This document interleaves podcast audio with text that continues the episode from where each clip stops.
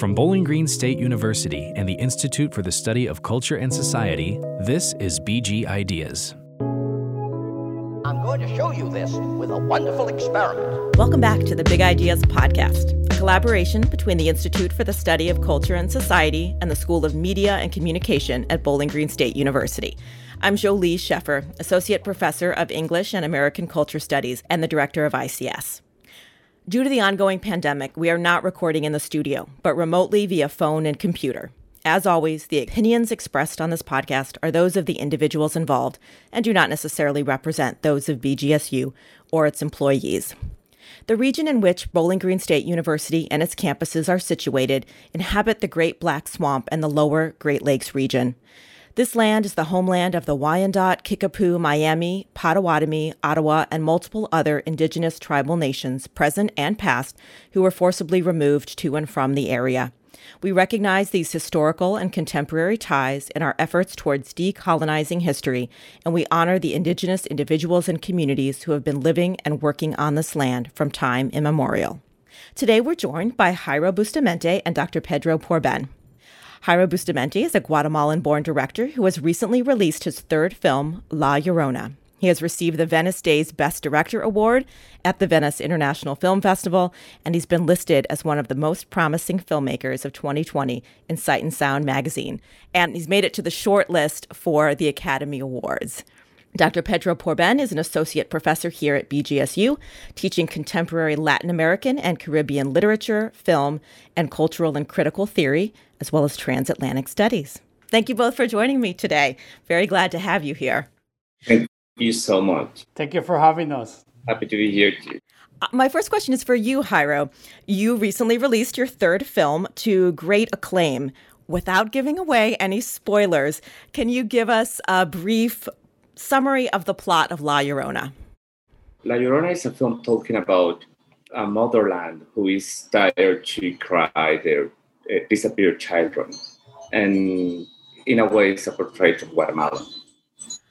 How did you make your way into filmmaking? Your work is deeply engaged with social issues. And how did you find your way to filmmaking as the right way for you to make a statement around the social issues that matter to you? Oh, you know, it's very complicated because I think it's, it's a whole thing, it's a whole life. And, I grew up in a Mayan community in the central highlands of Guatemala. And my grandma was um, a woman Mayan descendant. And I discovered when I was eight that she was making a lot of effort to hide her origins. And after that, I discovered that my family was making efforts to hide her origins and the village was making effort to hide the origins of every indigenous people. And at that moment, I had conscience that in Guatemala, being an indigenous people was a cause of shame. And in a way, I decided to, to dedicate my career to fight against discrimination. And to quote Rigoberta Menchú, I can say that at that moment, my conscience was born. And for you, how did you decide filmmaking would be the best way or the right way for the kind of social action um, once your consciousness was raised? Oh, for me, I consider myself more a storyteller than a filmmaker. But films, movies are the um, tools that I prefer to tell my stories. And I come from a family with a very, very long history in, in telling stories, in oral telling stories. And it's a traditional thing in my mother family. But I have very, I have, I was very upset with the fact that one word can create different images in the mind of the people reading. So I discovered like that films because films give me the opportunity to show the image that I wanted to create. Pedro, for you, you are studying film and literature and stories, right, of Latin America and the Caribbean. How, for you, did you find your way into that conjunction, right, through the scholarly direction? But how did those things come together for you? That is an excellent question, and I don't even know how to answer that properly in such a short amount of time. But growing up in Cuba and being educated under the revolution, pushed me in the direction of looking for the monstrosity of some events that were happening at the same time that I was growing up, right? So this idea that we're living in a perfect society, but it's so infused with monsters, because the idea that that everything that is not the revolution, it was against the revolution. Therefore, it's a monster that had been fabricated, that has been constructed in a sense during our daily lives. Well, you've given me a beautiful segue on the subject of monsters. Jairo, you've created a story that takes a very old you know, kind of mythological figure in Mexican and Latin American culture, right, of La Llorona. And you've used it in a really fresh and new way. Could you talk a little bit about how you came about sort of maybe deciding to tell this story through this reimagination of this familiar kind of mythological figure? Yeah, I made three films talking about the worst insults in Guatemala and creating a very big separation between people. So the third one is communist. And people in Guatemala use communists to insult all the others who defend human rights. So I wanted to talk about that. And I, and I was thinking about the fact that if in Guatemala, being somebody who protects human rights uh, deserve an insult, but I, I was conscious about the fact that my people don't want to talk about that. And so I decided to hide the message. And I made a marketing study to understand which kind of films Guatemalan people are watching. And they are watching in 98% horror films and superhero films. And in a way, La Llorona is a kind of a superhero with all the elements coming from horror. So in a way, it was the perfect match to talk about that and that permitted me to change maybe not change but make another version about La Llorona more close to the original version because in the original one La Llorona was a divinity it was a Mesoamerican princess and after the, the Spanish conquest, La Llorona became a misogynistic story. So I wanted to come back to the origin. Yeah, I love that. As, you know, a feminist myself, right? You've turned this, you know, the woman as traitor to the nation, right? Um, and also as sort of destroyer of her own family. You've turned that around and she becomes the conscience of the nation, sort of speaking what has been buried. I wonder, Pedro, if you could provide us a little bit of a context for whether it's specifically the figure of La Llorona or the, sort of the idea of monstrosity across Latin America and how different places and different artists have really explored, you know, these sorts of old stories to tell in new ways, to speak to kind of social issues in much the way that Jairo has done with this film. So we will have to think about the, the idea of the monster in the postmodern fantastic monster, if you will, how has been represented, right? Because basically that's the core of your question. So the postmodern fantastic monster moves in between anomaly and domestication. The idea that the postmodern fiction has continued to produce all kind of impossible and disturbing monsters. Uh, but at the same time, there are many works, many cultural products from literature to film that trivialize and tame, if you will, the monster, stripping down the monstrosity of the monster, right? By attributing normality to the monster, that creature is incorporated into reality so, what I found extremely compelling in Jairo's movie is that movement towards deconstructing the genesis and also the exegesis of a monster. So, instead of playing within the framework of a more Hollywood desk kind of movie, Jairo is moving away from that and he's bringing La Llorona as a pretext to analyze contemporary issues, I think Jairo is moving La Llorona and genocide and the monstrosity of the ethnic cleansing. He's moving that and opening a huge spectrum of criticism throughout the entire Latin America uh, cinema. What I'm hearing is one of the things that stories like Jairo's reveal to us is that what seems to be the supernatural monster the real monster is what is within. I, I, think about in your film, Jairo, the ways in which what seems to be a specter from outside, the horror keeps getting peeled back. And it's like, who's the real monster, right? Is it the dictator? Is it his family for continuing to defend him and refusing to recognize that someone can be a nice person and also do monstrous things, right? So I think those are kind of really running themes. I also think, too, Pedro, about the way that like the figure of Caliban has been you know, in a lot of Latin American literature and philosophy has been reclaimed and turned around to sort of represent a different story. I have a question, um, Jairo, about the relationship between art and commerce in your work. You were alluding to the ways in which you were very thoughtful about wanting to use a genre that would be appealing to your audience.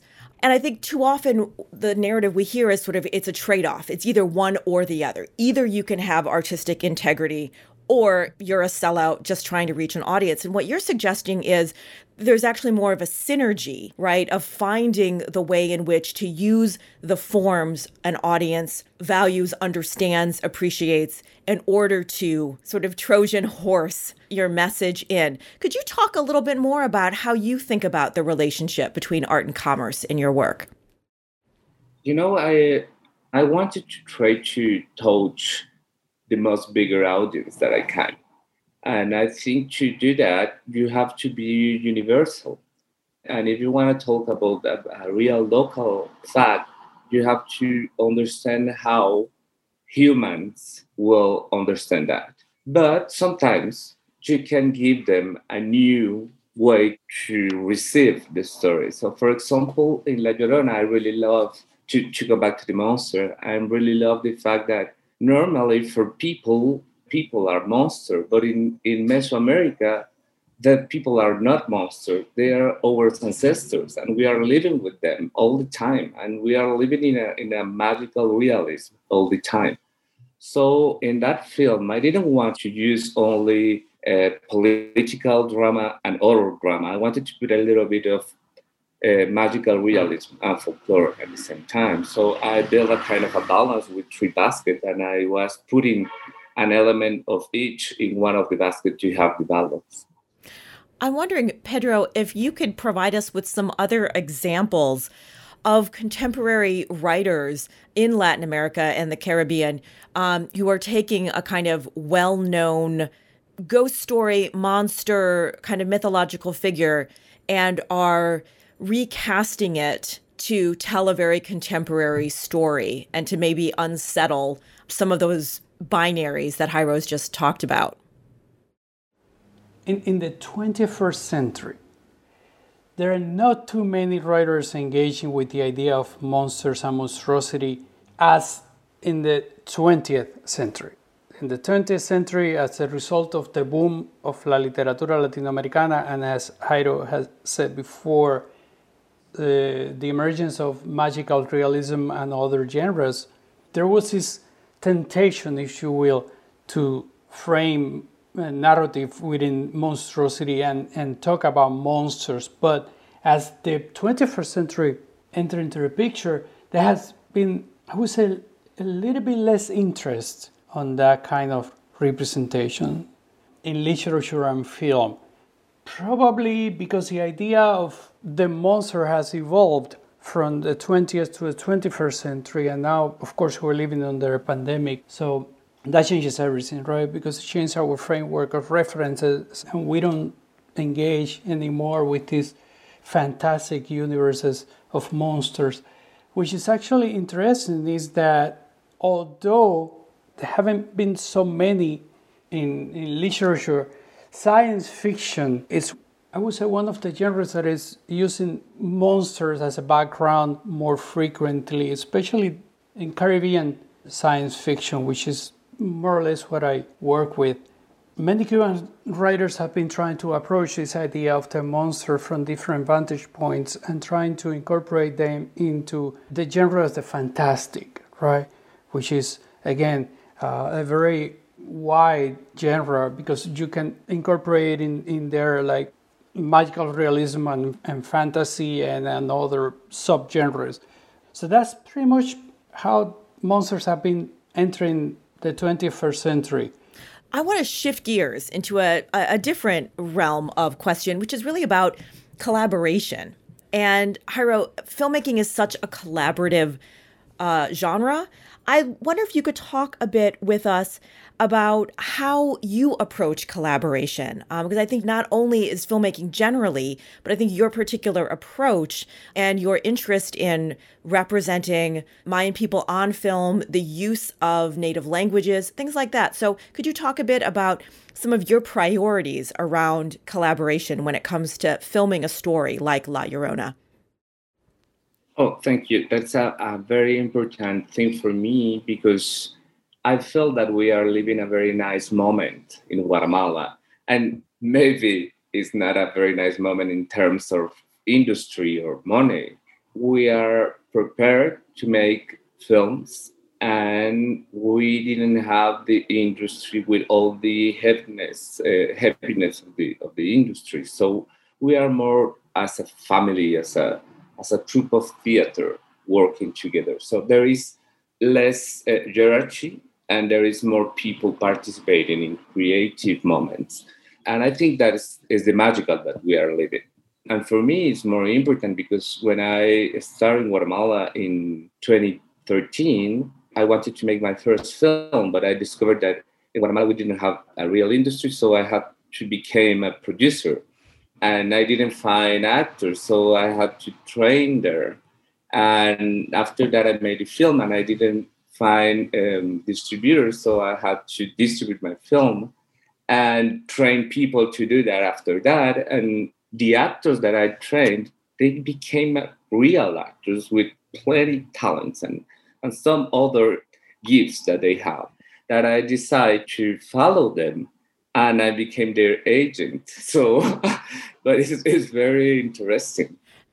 Pedro, in your work and your role, I'd like you to talk a bit about collaboration as a scholar. And, you know, Jairo is here as the keynote for the Latino Issues Conference. And uh, you and many others are part of a cluster of folks involved in studying Latin American and Latino issues as part of an ICS cluster. Could you talk about what collaboration means to you as you think of yourself as a scholar, as a teacher, as a community member?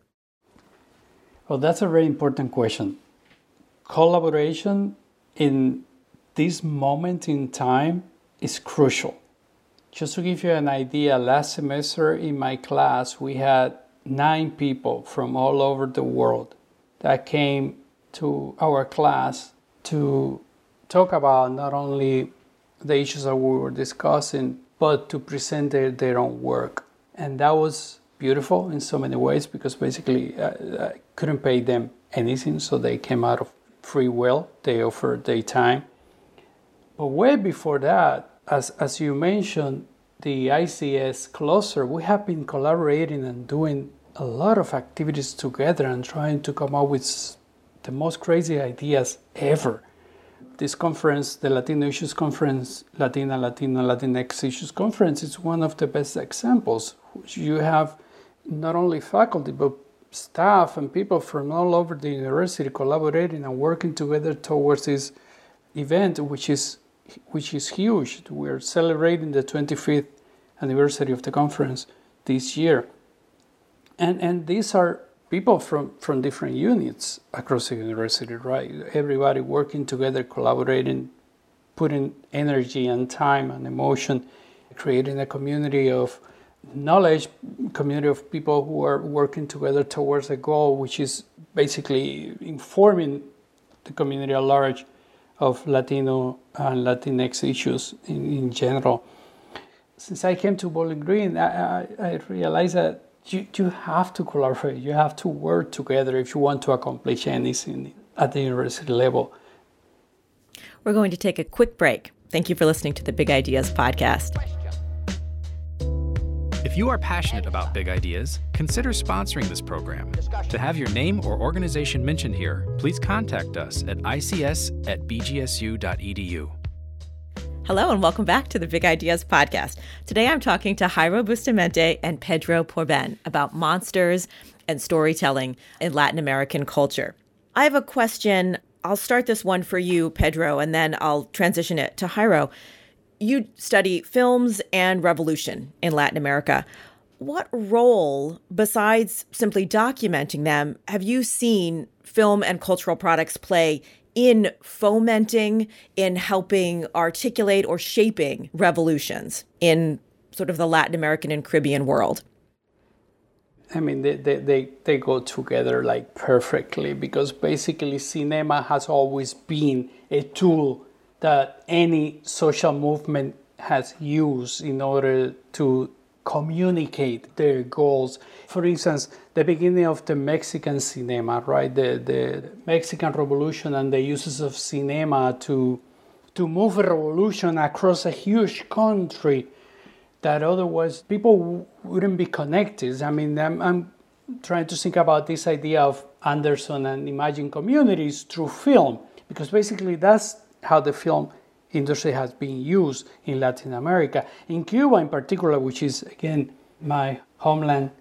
Well, and so the way I'd ask you, Jairo, is in this sort of new industry that you're helping to create, how are you seeing or hoping to see your work, your collaborative work, make new changes in Guatemala and beyond? For sure, it's not only me. There is a lot of other filmmakers doing a, a great work and there were another filmmaker before me. And I, I really believe about the fact that films can change societies or can create impact. And as Pedro said, movies are an excellent tool. So after that, I think we have to create our filmmakers with a very, very strong conscience about ethic and empathy to push the stories to that that way. And we are trained to do that in my production company. Even if we are 70% of indigenous people, we are discriminating them all the time, and women at the same time. And right now, the most important icon in my country is Maria Mercedes Coroy, who is the lead actress of La Llorona and of Ixcanul. And so there is one thing that I'm really proud about. She is the most important woman at that moment in media. And she's indigenous and, and woman and single and young. and so all that is a social change. As your question said to Pedro, is revolution are not only the political revolution. Revolution can be just an attitude, a change in attitude. So I have another kind of shift gears, but I think it follows on a lot of what you're talking about, which is this one that I'll start with Jairo. What role does research play in your process? What kind of research did you do as you were writing La Llorona? Were you talking to people who had lived through the Civil War? Like what role does research play in your process and how does it inform, you know, what ends up on the screen? The period that I'm in research is a period that I am enjoying really. And so I built a, a structure in my production company uh, with people working with me to make the, the research. And they have a very interesting way to abort all the subject that you want to, to study or character that you wanted to meet. And I'm using that. But when I have enough of information, real information, I mean, I really want to stop that and start the other part of my work that is fiction you know? And at that moment i really love to, to say bye-bye to the real characters and start with fiction. For example in la llorona our characters are based in the real process about genocide in my country but i didn't want to create my characters taking inspiration from the real general or the real family in a way because I don't think that they deserve a film, and in another way because I was looking for a, an answer about the fact that if that people, and not only in Guatemala but in all Latin America, that people, I mean, this kind of, of military people, dictators, are saying that they save us and all the people that they killed deserve be killed because they were communists. I was wondering if at night they continue thinking like that. And and so i prefer to to just go to the fiction in, at that moment. I, i'm trying to find the answer that i'm looking for. Can i actually say something about the last point that you asked jairo? Because i'm extremely interested in what jairo had just said about placing the camera inside the home of the monster that is something that when I watched the film for the first time struck me profundamente. I was like, what's going on in this film? If a film doesn't move me, if I don't feel engaged, or as Althusser used to say, if I don't feel interpellated by the text, I don't care about the movie. But this movie from the beginning took me in into a different dimension that I was not expecting, right? Right now I'm thinking about Lovecraft, the, the master of horror. I think Lovecraft said something like the oldest and most intense emotion of humanity is fear. And the oldest and most intense of fears is a fear of the unknown. But I would raise this and, and propose a different question after watching Jairo's movie. The worst fear is actually living with a monster and pretending that is an unknown entity. So that's where my entire system was upside down. I mean, if you can actually accomplish something like that, like if, if you are actually getting into my private space, interpellating me as a, as a spectator, then I want to engage with your movie. Then that's the change. That's a movie that is going to make a change, right? Well, and to that point, I think one of the things that is so powerful about the film is it's grounded in such specificity, right? It is, you know, there is no mistaking that this isn't just any Latin American country, right? This is, there there is such a tension in terms of language, costume, other things that this is about Guatemalan history, and yet watching it and thinking about the questions it raises about what happens when we do not, in fact, kind of address the demons and the ghosts in our own land, like to me made connections to all sorts of things. Like I have visited extermination camps in Poland, right? And those landscapes, walking through them, I felt the weight of history. I felt like it was a haunted landscape. I felt like there was something that like was unsettled in that land. And I think that that's one of the beauties of the film is it it raises these questions, it makes you connect with the larger issues of the film without it sacrificing that specificity. I don't think that's a question, but it is an observation. Either of you want to add anything? It is a beautiful comment. I do have a question, Jairo, which is how much are you conscious of trying to kind of frame the language of the film or its imagery, you know, the use of La Llorona as a figure that isn't unique to Guatemala. How much are you trying to weigh the specificity of the Guatemalan history and culture with broader themes that speak to other audiences? I, I really believe that genocide is the more bigger horror that as a human can imagine. So I don't think that La Llorona is so local because he's talking about that. And I think racism is one of our more used comportments. And so as a human, we know that. And we know how feel somebody being discriminated and we know how we feel when we use discrimination. So in a way, I think it's, it's a universal film. And I wanted to talk about you know, it's, it's a kind of a space in fiction to make a catharsis. That is the film. As Latin American people, we need that to pretend in a fictional world that somebody protect us because our state are not doing that. So it's very nice because it's colorful, but it's sad at the same time to understand that we need to have a fictional world to, to be protected. Do you mind if I add a little bit of something? What is different in La Llorona is that it's forcing me to actually engage with the movie, with the cultural product, with this text at, such a different level. Because this movie is actually redefining what national cinema is in the 21st century.